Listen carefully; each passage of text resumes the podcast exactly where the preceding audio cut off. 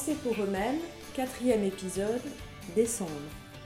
La philosophie politique se définit depuis son origine en Grèce antique comme un ensemble de questionnements et de théories sur l'organisation de la vie des hommes en société et sur le meilleur gouvernement possible. La question de l'organisation de la vie collective est une préoccupation hautement philosophique. La philosophie politique s'est attachée, pour l'essentiel, à la question de savoir ce que pourrait être, pour administrer les sociétés humaines, le meilleur régime politique possible, c'est-à-dire le plus juste. À quelles conditions un régime politique est-il juste? La politique est-elle l'affaire de tous ou de quelques-uns?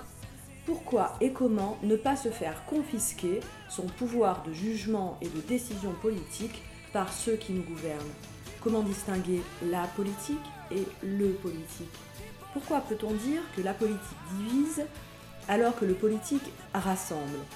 Telles sont les questions qui vont engager ce mois-ci les futurs citoyens responsables que sont nos TL1.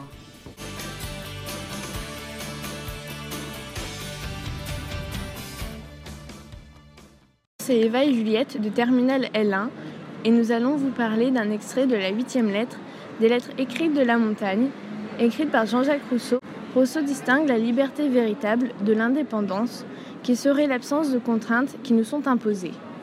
Il met en relation la notion de liberté, de volonté, de justice et de loi naturelle. Rousseau va soulever un paradoxe.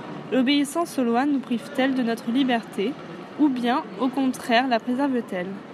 Juliette, encore en retard Mais Eva, pourquoi devrais-je m'imposer des horaires? C'est ma liberté d'agir selon mes envies. Oui, mais ne pas respecter les horaires peut être gênant pour les autres. Oui, mais c'est gênant pour moi de les respecter. Pourquoi devrais-je me soumettre à des autorités comme le lycée, par exemple, où on nous impose des horaires qui me privent de ma liberté? Oui, mais imagine que tu es en classe et que toutes les cinq minutes, tu es dérangé par un retardataire qui perturbe le cours. Tu serais contente qu'il y ait un règlement qui puisse empêcher ça. Je comprends pas, Eva. Si l'indépendance, c'est-à-dire vivre sans contrainte, est gênant pour les autres, alors nous sommes jamais libres. Eh bien, paradoxalement, ce sont les lois et les règles qui nous permettent de préserver notre liberté. Sans elles, nous serions soumis à la loi du plus fort.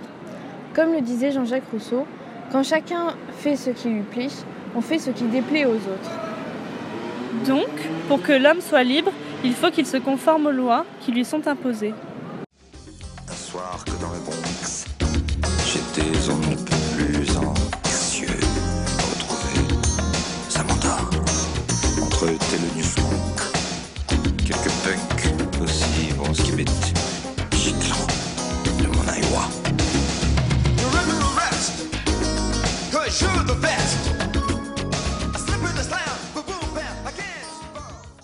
Silence sur le plateau. Action Nous sommes en 2015, vous écoutez le descendant du phonographe et bienvenue pour ce nouveau chapitre de Pensée pour eux-mêmes, M&M's. En cette occasion, la production m'a demandé de prendre un texte de Henri David Thoreau, par les cornes, avec un petit bœuf en fond musical. Oh la vache, je suis en forme aujourd'hui Henri David Thoreau, euh, c'est un philosophe euh, né dans le pays des amoureux du hamburger, bien qu'il soit mort avant que le nom soit inventé. Il a inspiré Gandhi et Martin Burger King, euh, Luther Avec ses idées de révolution non violente. En effet, Papillon, notamment son texte intitulé La désobéissance civile, publié il y a 166 ans de cela. L'extrait dont je dois me charger euh, parle des lois dites injustes, un peu comme celle interdisant à toute femme de porter un pantalon, abrogé seulement en 2012. Ces lois, on peut les suivre comme des moutons, les améliorer avant de devenir chèvres, ou bien les transgresser au risque de se faire taper dessus à coups de nerfs de bœuf. Or, la révolution, c'est pas pour tout de suite. La preuve avec la terreur qu'on a eue après la révolution française, hein, on est devenus courageux comme des ânes qui reculent. Le candidaton oblige. Or, la France se sert quand même de nos impôts pour aller bombarder la Syrie sans sommation. C'est un peu comme si on le faisait nous-mêmes. Et n'oublions pas qu'en dictature, ce fait est clairement affirmé. Et si, en contestation, il y a le dictateur en question hurle Chargez Comme un taureau ailé qui encourage la démission des fonctionnaires en cas de désaccord fondamental. Démission censée déstabiliser l'État tout en permettant de faire une objection de conscience, soit une désobéissance civile, soit le refus d'une action politique qui heurte les croyances fondamentales d'un individu. C'est ce qu'a fait le bovin, l'auteur, en refusant de payer ses impôts en 1846 pour lutter contre l'esclavagisme, une sorte de petite révolution qui, je le rappelle, est une action de peuple visant à renverser un régime herbivore dans le du bovidé, et dans la violence, car il y a rarement d'autres solutions pour se faire entendre auprès du gouvernement, voulant plutôt garder ses bêtes dans leur étable. Et comme le prompteur que je suis en train de lire me hurle La ferme vérité, je vais finir cette chronique ici pour aller brouter mes fiches. C'était Solène Oudé, et à vous les studios Coupé, on la garde Bonjour à tous et à toutes. Bienvenue sur Question pour un philosophe. Je me présente, je suis l'animatrice Julia et aujourd'hui nous accueillons Olivia et Mathilde. Donc, comme vous le savez tous, chaque candidat doit répondre à une question en un temps limité. Le grand thème d'aujourd'hui est la politique. Donc ne perdons pas de temps et commençons tout de suite avec la première question. Bonjour Olivia, êtes-vous prête? Je suis prête. C'est parti. Quelle est l'étymologie du mot politique? Euh, il me semble que la politique vient du grec polis, euh, qui signifie la cité, la société organisée, mais c'est aussi l'art de gou- gouverner la cité.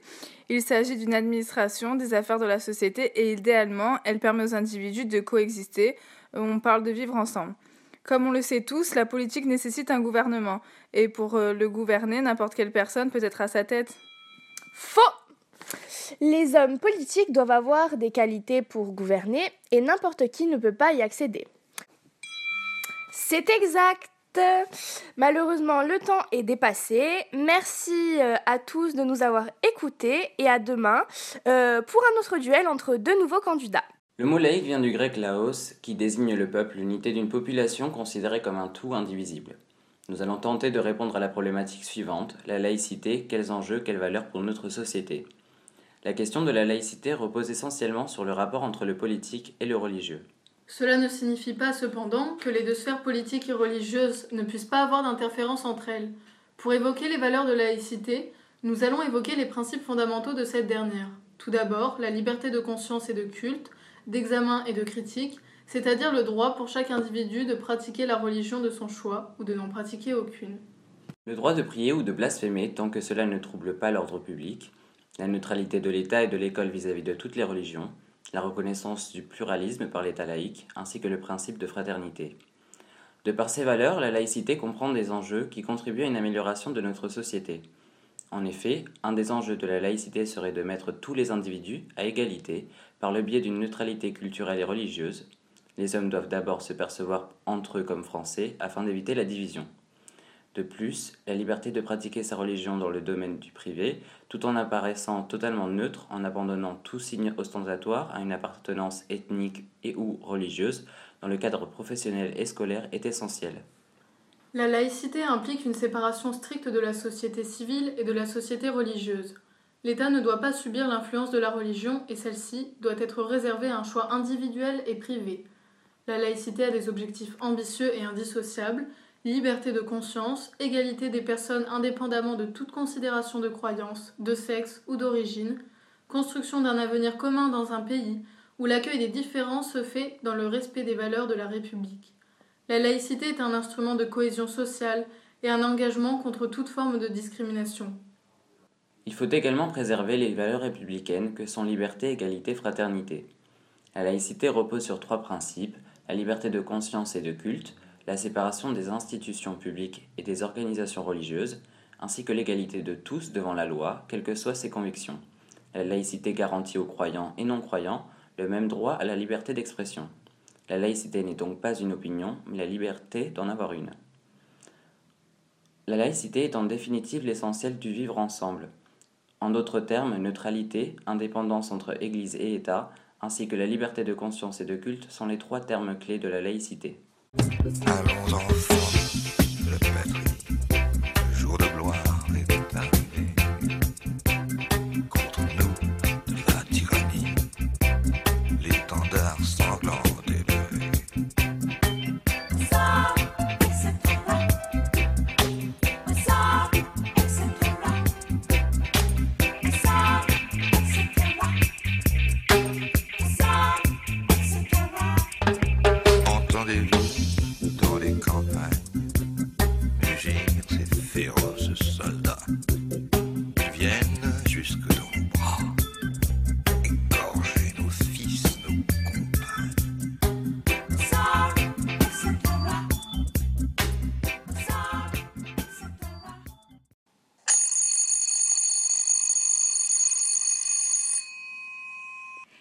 pas pour demain les questions sur le texte d'Anna Arendt, la désobéissance civile.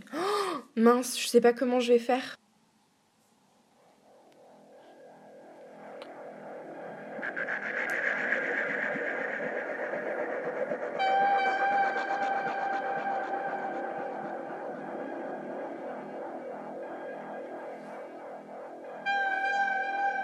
Mais, mais qu'est-ce que c'est Qui est là?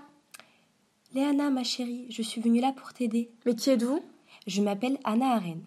Je suis née le 14 octobre 1906 et morte le 4 décembre 1975 à New York. J'étais auparavant une philosophe allemande et j'ai fui l'Allemagne lors de la Seconde Guerre mondiale car j'étais juive. Je me suis donc réfugiée aux États-Unis. Dans mon travail, tu retrouveras les notions de révolution, totalitarisme, mais surtout de liberté.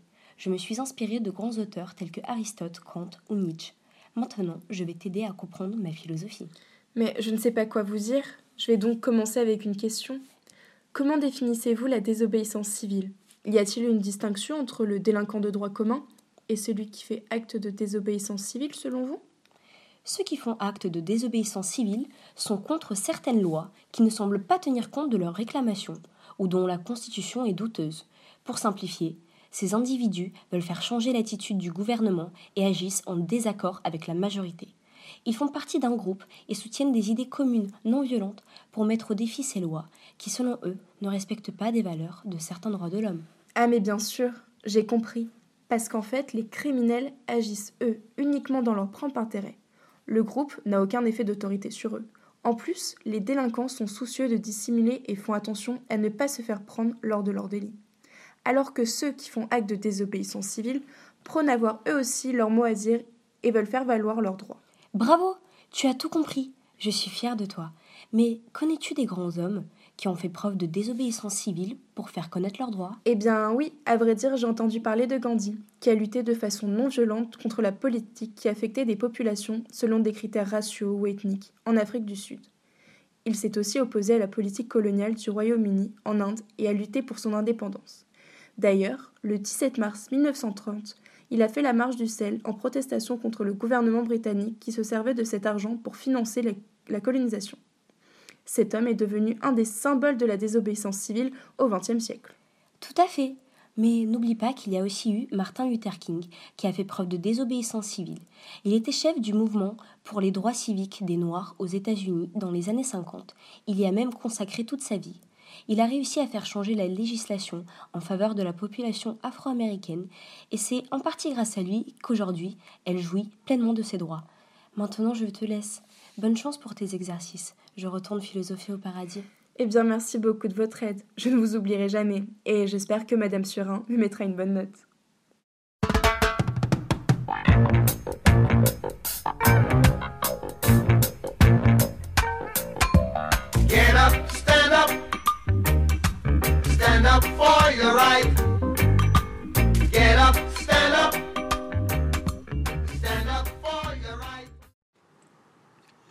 Un jour, je me souviens qu'il faisait froid et que le ciel était gris.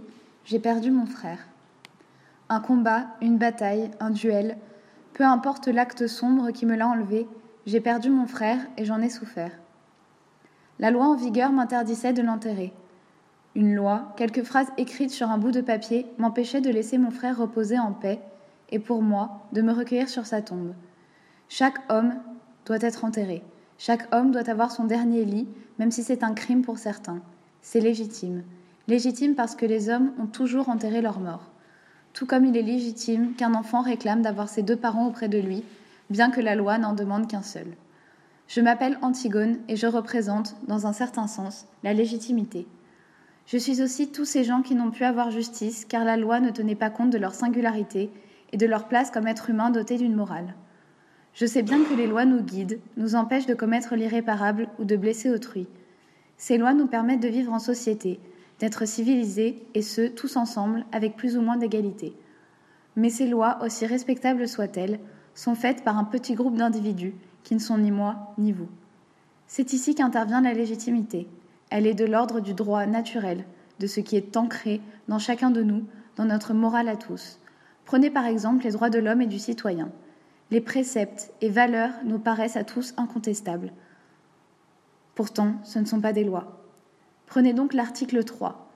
Le but de toute association politique est la conservation des droits naturels et imprescriptibles de l'homme.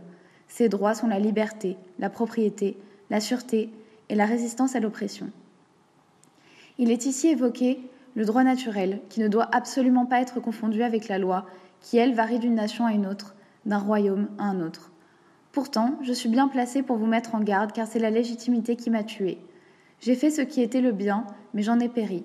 Si une loi vous paraît injuste ou infondée et que vous souhaitez y remédier, réfléchissez bien avant de passer à l'acte, car cela peut avoir des conséquences considérables sur votre vie.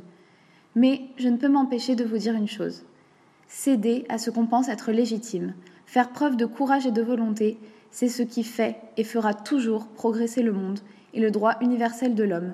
Résister contre des lois comme celle de Vichy pendant la Seconde Guerre mondiale est légitime et a sauvé nos libertés à tous.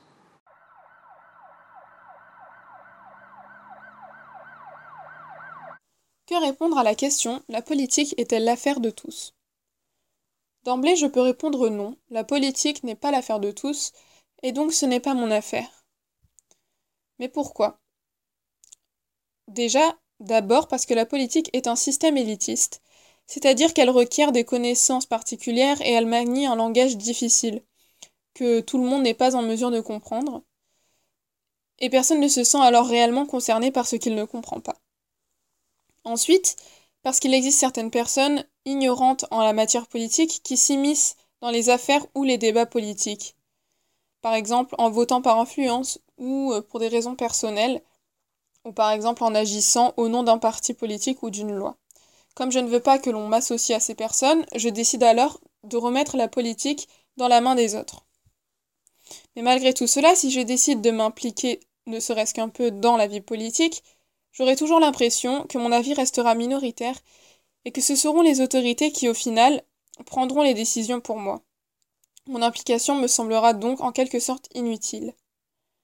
Enfin, la politique ne semble pas toujours avoir un impact direct sur ma vie, et donc ce n'est plus mon affaire, et je ne m'y intéresse que lors d'événements importants ou tragiques qui remettent en cause l'opinion publique et donc ma vie personnelle, par exemple lors d'attentats ou de votes alarmants pour un parti extrémiste. Cependant, en contrepartie, il m'est possible d'affirmer que oui, la politique est l'affaire de tous. Car la politique a bel et bien un impact sur ma vie. Je suis citoyen et donc maître de choisir ce qui régira ma vie. Et mon implication a bel et bien une influence sur un suffrage. Il est de mon devoir de démontrer mon rôle de citoyen, car il me faut l'affirmer. Donc la politique est constituée de la politique, c'est-à-dire des chefs qui nous gouvernent, et du politique, c'est-à-dire moi. Moi, le peuple, qui dans une démocratie détient la moitié du pouvoir. Donc sans mon implication dans la vie politique, je suis contraire à la démocratie. Enfin, comme chaque homme est citoyen et que chaque homme est mon semblable, nous sommes tous unis par une même cause dans une société. Ainsi, il est de notre devoir quasi naturel de nous intéresser à la chose publique, car la chose publique, c'est mon monde et c'est notre monde. Il faut aimer se faire haïr, trouver bon d'être méchant. Ouh, la foule est pleine de gens d'ici, mais il paie pour voir du sang. Oui, on est l'as, le roi, le king, quand on est le méchant du ring. Une fois qu'on on ne change jamais, c'est si bon d'être si détesté.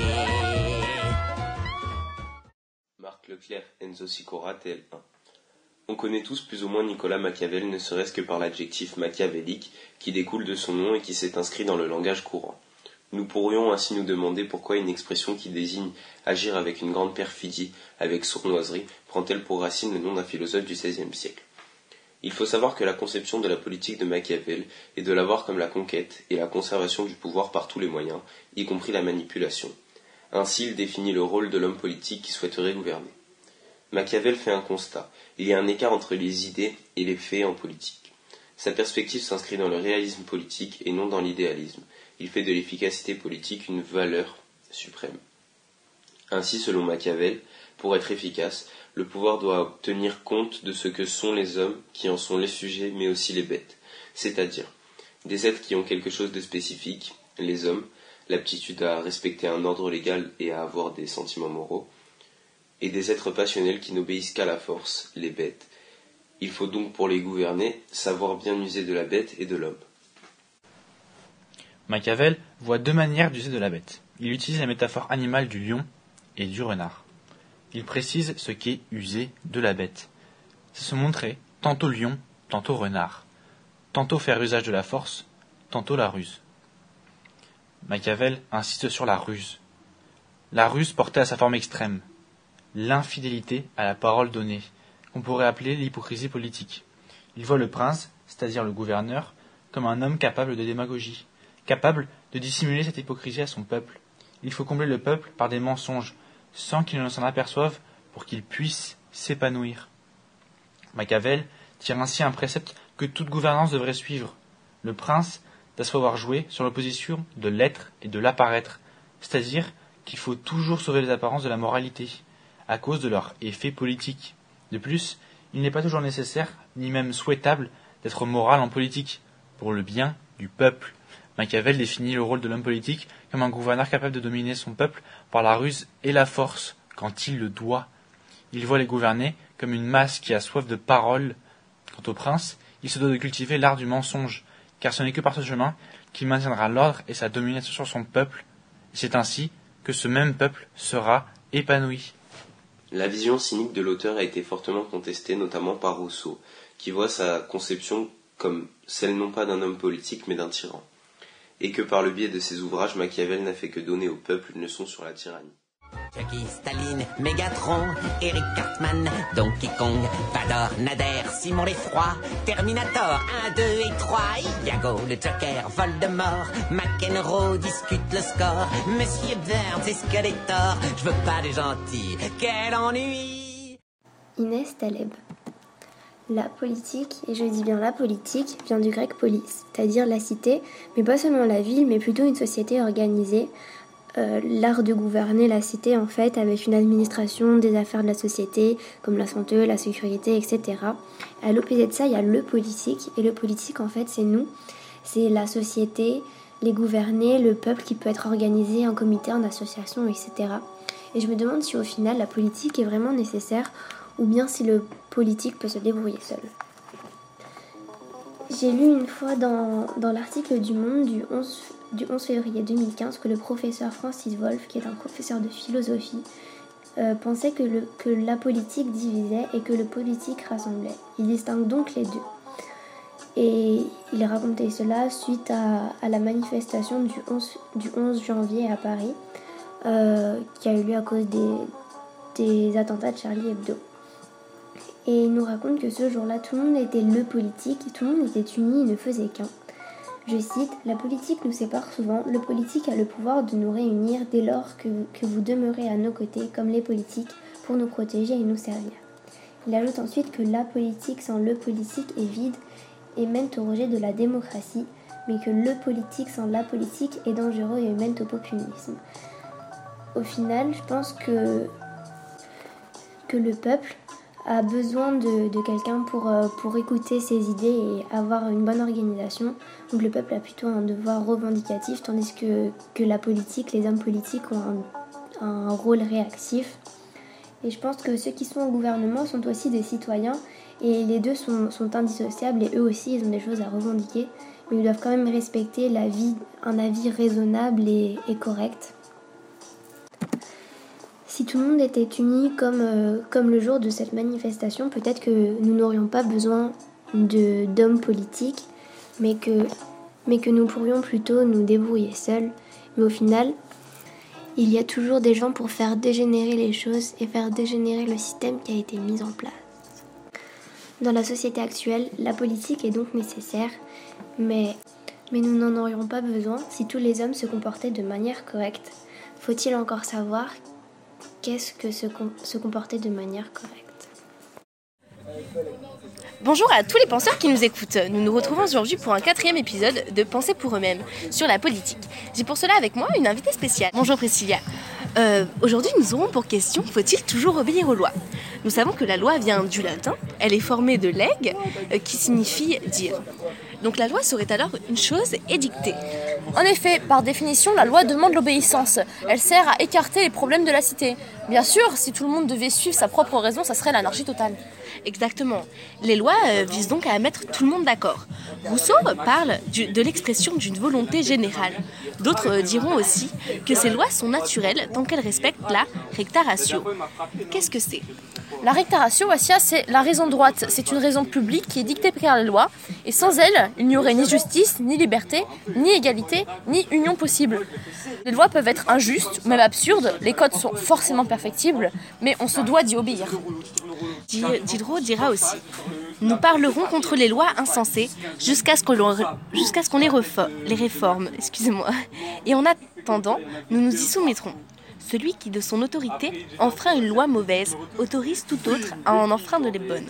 Il y a moins d'inconvénients à être fou au milieu des fous plutôt qu'à être sage tout seul. C'est une très belle citation, n'est-ce pas? En effet, c'est une très belle citation. De sorte, le juste et l'injuste tendent à être définis par les lois en vigueur, mais elles peuvent changer. Certaines tombent en désuétude à cause de l'évolution des mœurs et de la culture, d'autres évoluent aussi en fonction du gouvernement. On peut alors se demander si la loi est toujours juste ou morale, car la condition du citoyen implique l'obligation d'obéir aux lois et aux forces de l'ordre dans toute situation. Aussi, l'usage de la force est légitimé par le code pénal au profit d'une institution. On peut se demander alors si c'est juste d'utiliser la violence pour faire respecter des lois qui sont normalement non violentes. Dans quel cas alors peut-on ou doit-on désobéir aux lois Eh bien, cela dépend du régime dans lequel nous nous trouvons et dans lequel les lois s'appliquent. Ça peut être une démocratie ou une dictature, on peut être en état de guerre ou en cas d'occupation. En parlant de ça, les citoyens français pendant la Seconde Guerre mondiale se sont retrouvés impliqués dans un génocide, où ont été contraints à obéir à des lois injustes, sous-humaines, ne respectant aucun principe moral ni aucune raison. Oui, euh, on l'a vu avec euh, le projet nazi Eichmann. Et euh, cela a provoqué l'apparition de la résistance, qui relève d'une désobéissance de la loi en vigueur et d'attentats pour le bien de la nation. Ce sont des actes qui ont été ensuite qualifiés euh, de, bravoure, de, de juste, car euh, ils ont participé à la victoire des Alliés et ont grandement repoussé les actions de l'ennemi à ce moment-là. Les lois doivent respecter les droits fondamentaux, mais si ce n'est pas le cas, alors la justice est menacée. Et euh, le désobéir devient en quelque sorte un devoir civique. Euh, merci euh, Priscilla euh, pour cet éclaircissement. Merci à vous. Et nous nous retrouverons peut-être alors pour un nouvel épisode, qui sait, peut-être le mois prochain.